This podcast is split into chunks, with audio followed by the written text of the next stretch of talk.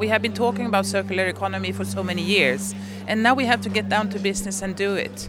And I think as governments, we really need to get our act together, because you can see that businesses are moving ahead. And even individuals, people are moving ahead. They are saying we can't just, waste everything. We need to see waste as a resource and use waste as a resource. Annika Markovic, the Swedish ambassador to the Netherlands, has a message for us all. There is no time to waste. It's time we start looking at waste differently. It's all about the mindset that if a product has been used before, it's not, inferior to new products. And you can see that from, the younger generation, that they are looking at, for example, secondhand clothing as something cool. So the perception is changing, but we can only change that if we also go all the way, through all the generations and make it happen. You're listening to Swedish Brains, the podcast about Swedish personalities, priorities and values, brought to you by the Swedish Embassy in the Netherlands. Swedish Brains is produced by Captains, digital media and creative production agency.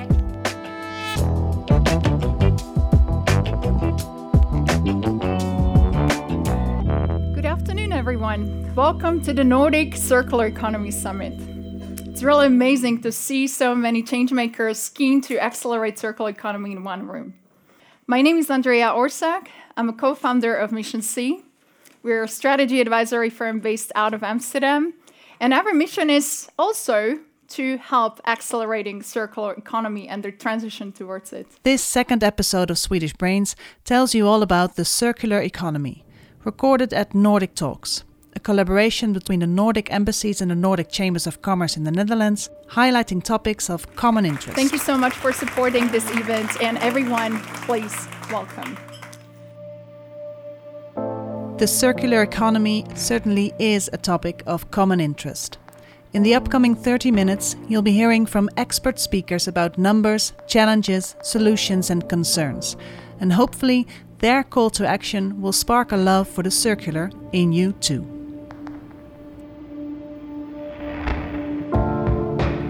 Welcome to Swedish Brains. Why are we talking about a circular economy?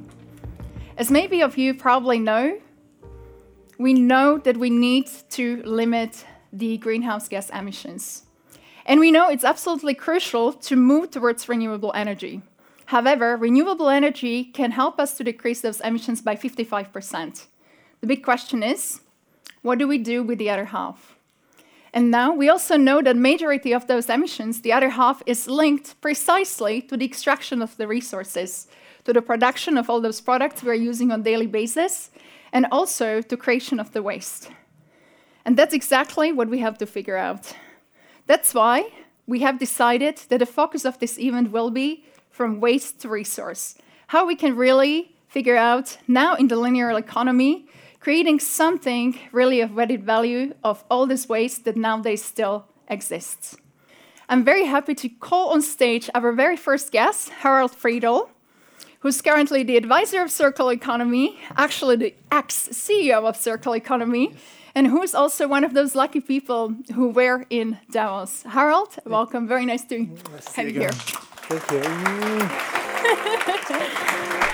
you. So we can very nicely, comfortable, maybe sit down.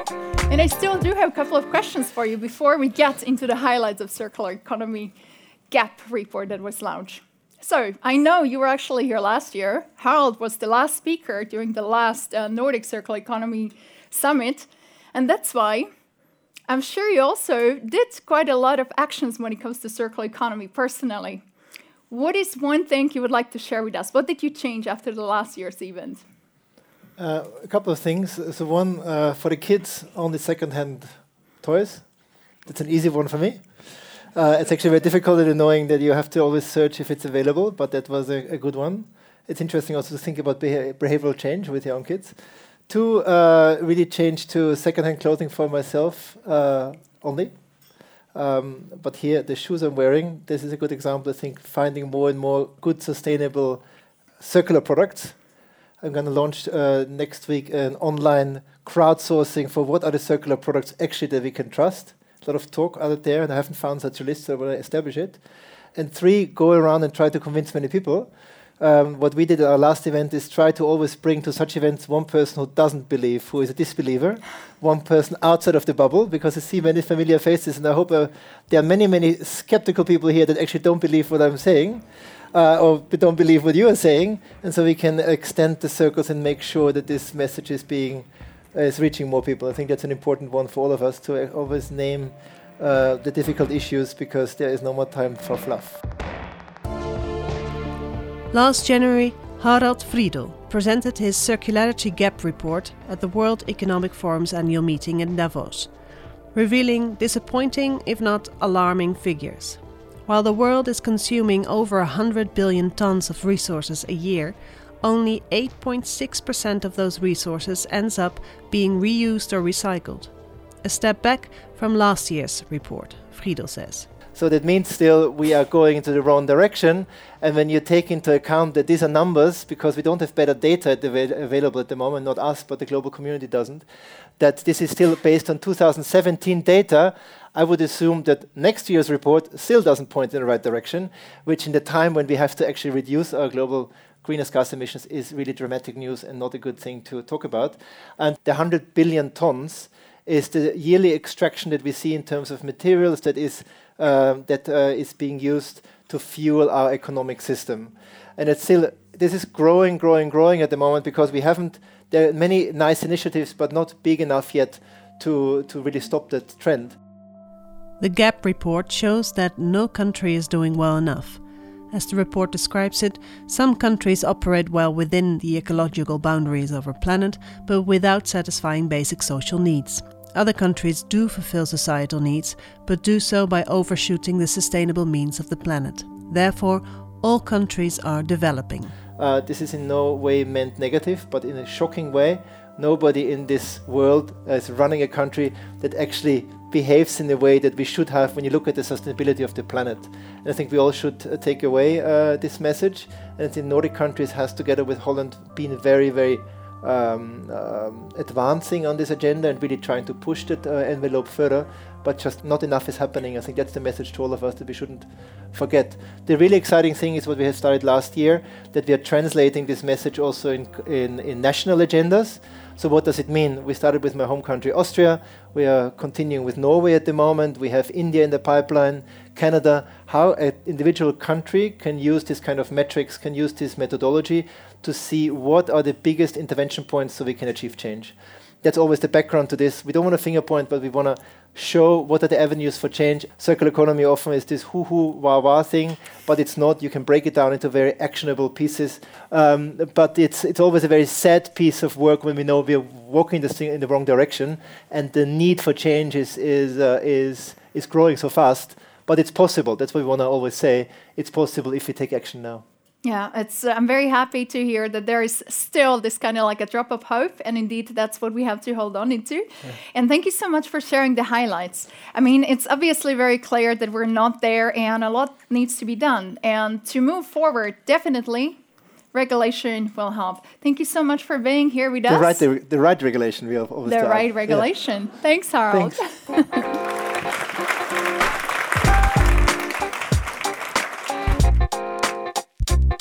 The stakes are high, and so are ambitions, as the plans for a European Green Deal illustrate. The European Green Deal is Europe's new growth strategy. We have to act now. The European Commission has prepared three concrete actions that will offer a strong basis for the New Deal. I want Europe to become the first climate-neutral continent in the world by 2050. Real benefits include zero pollution, affordable and secure energy, smarter transport, and high-quality food. This will mean new jobs, a cleaner environment, and a better quality of life for people. We Europeans are ready. You know, talking about the regulation and talking about the right regulation, we are going to zoom into European Union.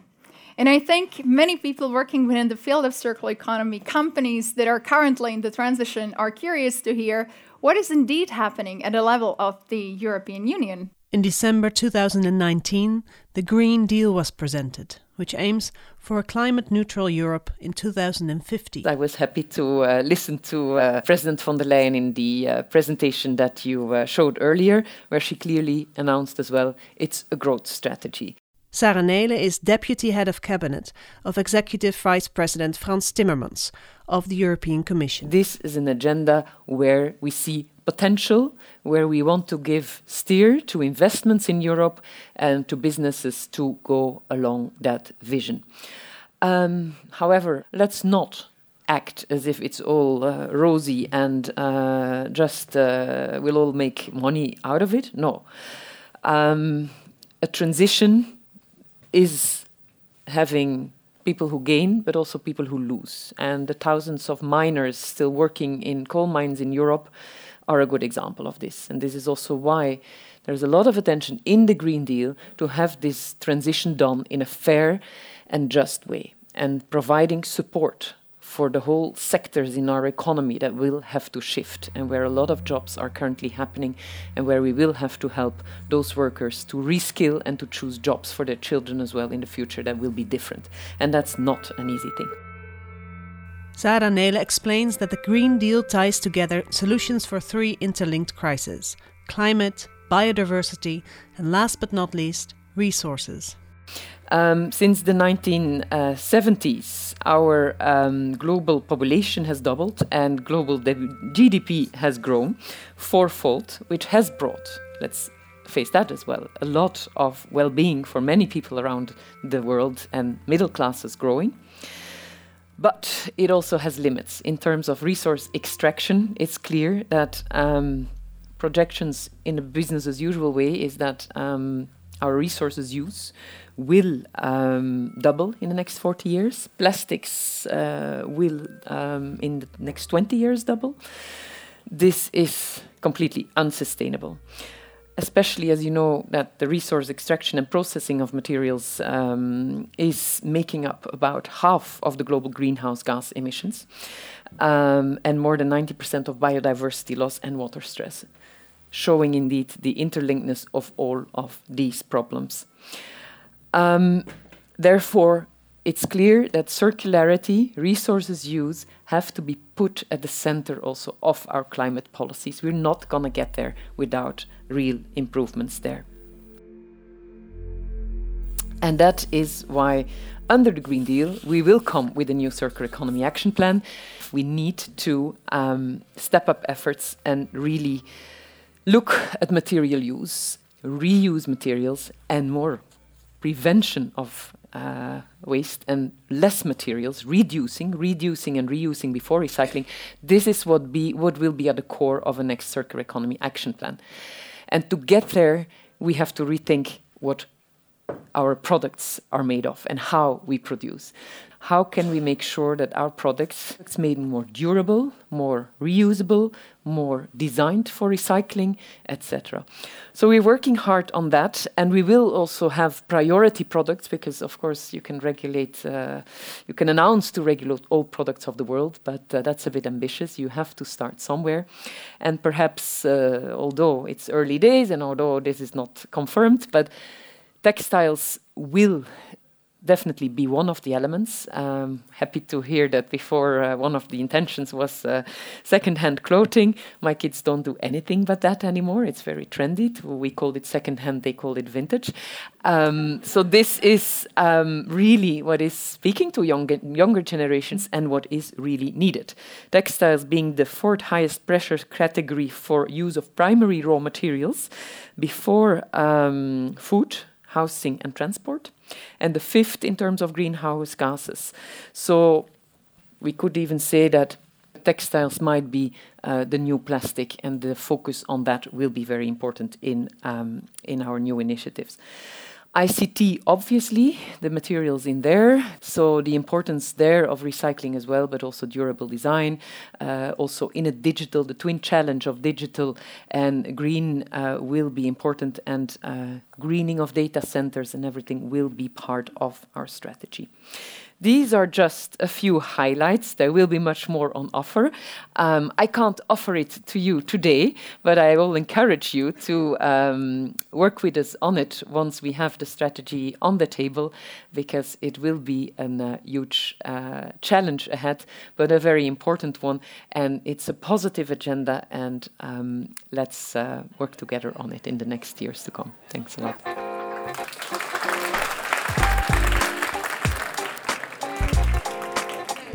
So, on the European level, a lot is happening.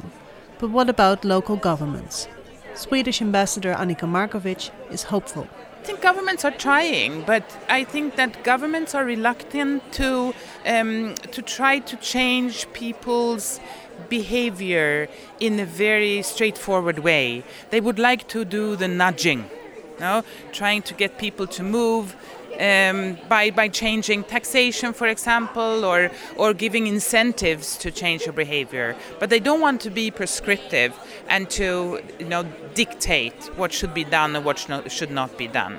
But regulation is also important, and there I think governments have been working for a long time to try to set up the right framework of regulatory measures to steer companies and people in the right direction. And what is important now is that it's also happening on the European Union level, because when we can do it together as the European Union, then we can really change things. Meanwhile, the younger generation's entrepreneurs are eager to make a change, like Jos van Veken, who makes beer from leftover bread. You seem quite young to have your own company. Yeah. I'm also a student, so it's next to my study, and I'm 22. So it's totally true, I'm young in that way. Yeah. We help companies in the transition to the circular economy, so with their waste flown, but mostly why is their waste flown? So not only recycling, but really circular economy. And when you see that there is really a change in the company, and mostly with the CEO or what else, you can be 21 or 45, doesn't matter, but it's really... It gives you a kick to see people changing. They get this really kick. Or Christian van Mare, who owns a dating site for industries and their leftover materials. Well, I think one of the great things about the circular economy, and perhaps about the whole, and I'm just going to tie these things together, the sort of the climate change challenge that we're currently in, is that it does pose a great sort of threat to humankind and maybe to society as we run it today. But it's also been a wonderful way to rally like-minded people to do things differently. And an event like this, where literally different countries come together to talk about how we can do things differently, is a showcase of that. So I would say in a world where the divide is getting bigger and bigger, or so it appears in certain countries or regions in this world, the circular economy and maybe sustainability as a larger theme is also bringing people together, and maybe in a way forcing or inspiring people to get a bit closer, to get their differences out of the way and start working together towards a better future.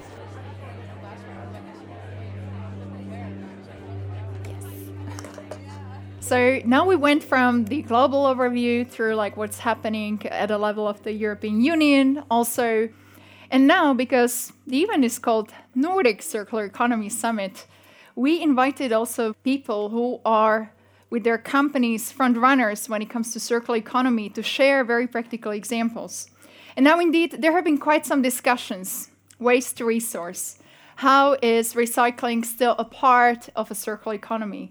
Because the fact is, what we could hear from Harald, we're not there yet.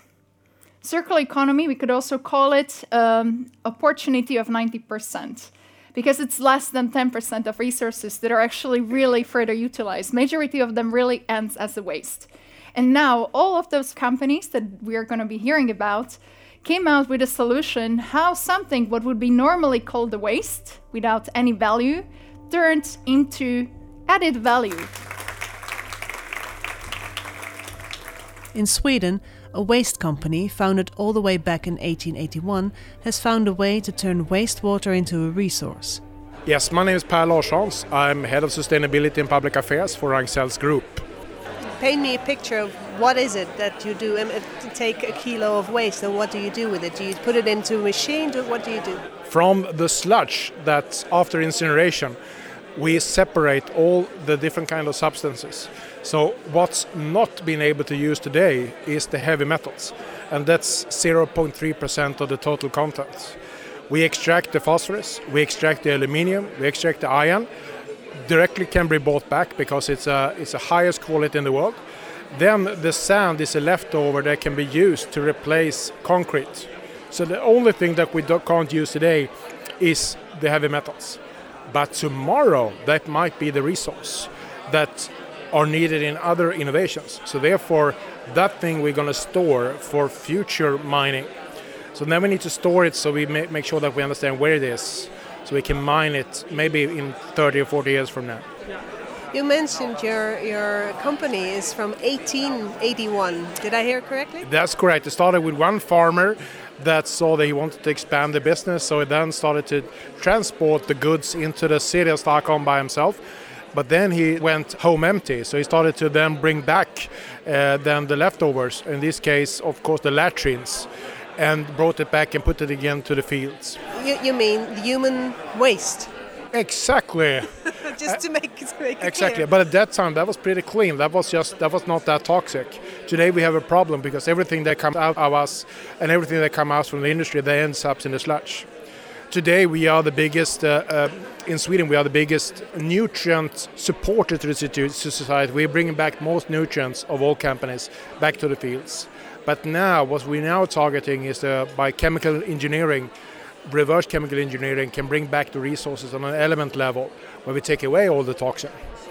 And now we're targeting really the global market, especially the megacities, because the problem is that now the cities, number of big cities are growing, but the food is not produced in the cities. It produced somewhere else. So transport the nutrients out again will be a hard challenge, and we have the solution for that. Per Larshans has spent the last 10 years giving talks all over the world, urging businesses to change their attitude from competitive to collaborative. The problem is that we need to do it in a large scale. So it's not just that I can't sort out the phosphorus atom out of my poo. I need to make it on a large scale. So therefore, normally, you can't even do it in one country. Or if you do it in one country, you need to take the whole country.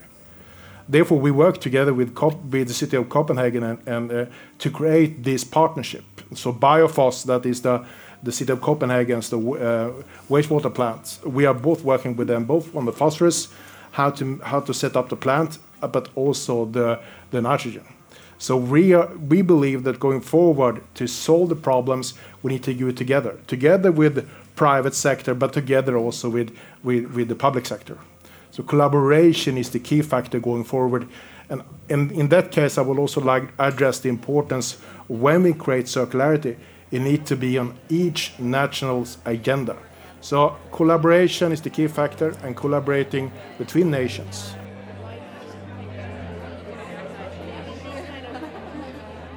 We think that the Nordic countries can offer many interesting solutions. And we wanted to do this together also because we complement each other, and we work together a lot as the Nordics. And then we see that, for example, Sweden can partner up with the Netherlands, and we can work together, and then we can take it even further. So it's not just about selling Swedish solutions to the Netherlands or bringing Dutch solutions to Sweden, but also looking how we can collaborate and then bring our joint solutions to the rest of the world.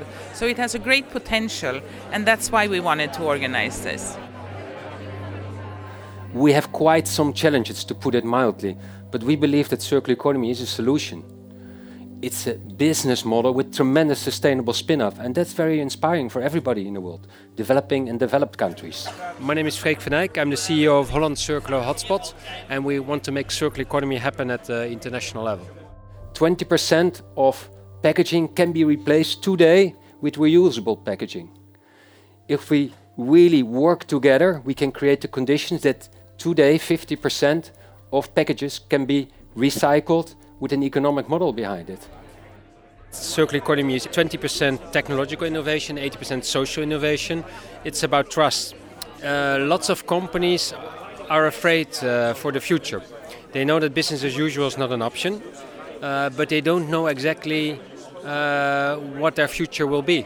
And circular economy is one of the few, let's say, models which offer a solution to the future. So they start to want to look, invest in it, and then they realize that if they want to go circular, if they want to have a future for themselves, the only way is collaboration in the value chain, is a system approach, which they cannot do themselves. So if you don't do anything, you will belong to the loser. So you have to open up, you have to look at your value chain or to your ecosystem to look for new inspiration, and then you build your new future. Agri-food. From farm to fork, there are plenty of opportunities. We can even, towards 2015, halve the greenhouse gas emissions in the agro-food chain. Cascading.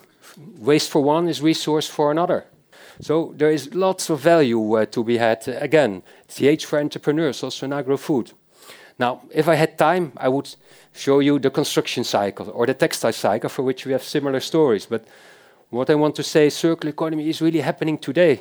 And it's happening here, in the Nordics, in the Netherlands, but it's also happening in Vietnam and Ghana, in South America. Front-running businesses, like we have seen before, they are doing it.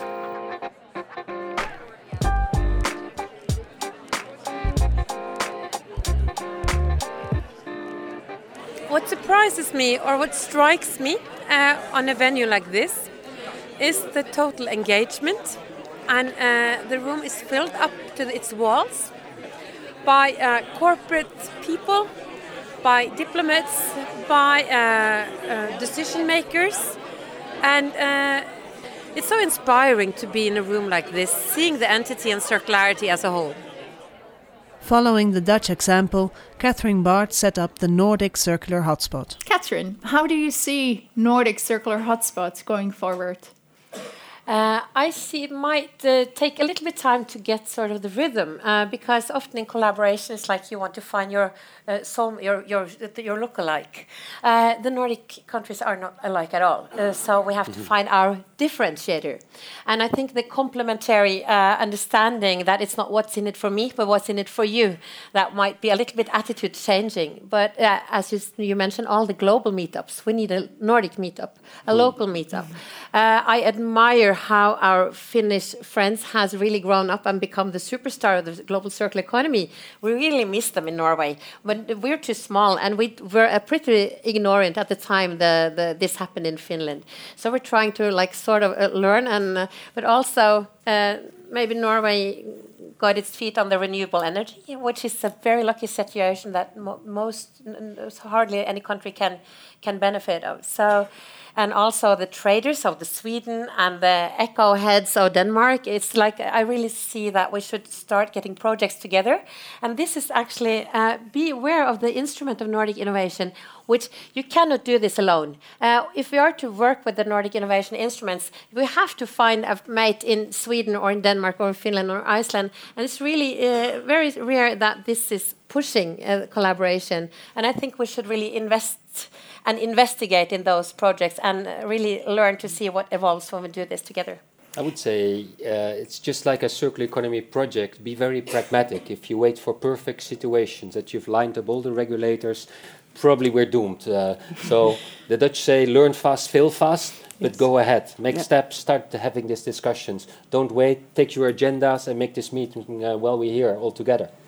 And also from the general point of view, what all of us are always looking up to when it comes to Nordic countries, it's how close to the nature you kind of grew up. And it seems like it's really a value embedded directly in a lifestyle of Nordic people.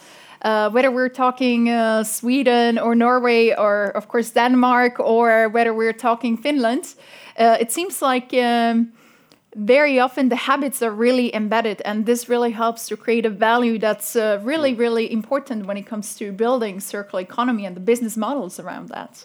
So there's definitely a lot of inspiration for the Netherlands and for the whole Europe and pretty much for the whole world.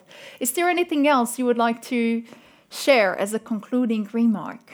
I agree about the lifestyle. Knowing resource is core for us wherever we come from. But there is another issue, and we must understand we are among the highest consumption nations and societies in the world.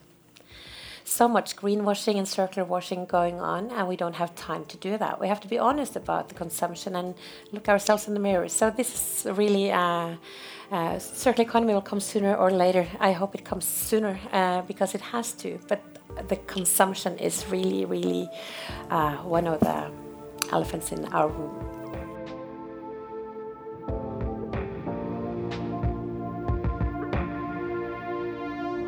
Who else has a question? Please. Do we have a microphone? And if you could indeed please tell us who you are and who are you also asking the question to? Yeah, she's sitting there. It's Sarah, if it's allowed. I'm Jasper Kool. I'm an entrepreneur in Amsterdam and currently working on energy in the field of energy transition. Who's your favorite opponent in this field? Well, opponents. I think we are trained officials not to use that language and to go into enemy kind of language. But perhaps I can refer to what my boss often is saying. It's not so much opponents, but what he's afraid of. He says, like, on climate change, on biodiversity, on our Green Deal challenges, he's not so much afraid of those who are negative. He says, or deny, so that's really a minority, but we should be careful for those who feel paralyzed, who think that nothing is worth it anymore, we're going down the drain, the planet can't be saved. So we need the optimism and seeing opportunities, and that's what a lot of, all of these businesses here are seeing, what you are probably as an entrepreneur are seeing. So that is very important, because the opposite of that, just standing and watching and giving up, that is really the opponent, I would say. So don't stay indifferent and look at it, take responsibility and go for it and believe in it. And that's what we're trying to encourage.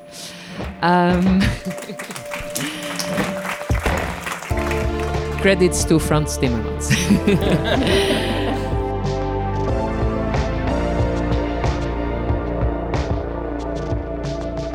So it has been a very inspirational afternoon. I think it's been all about, now let's just make it happen. And I loved what Andrea Orsag, our moderator today, took from the presentation on where we are with regards to circularity, because the Circularity Gap Report was saying that only 8-point-something of the world is actually circular. And she said that's a 90% opportunity. And this is how I think you need to see it. We cannot change what has not happened in the past, but we can use this as an opportunity to really go for change in the future. And that's what we want to do.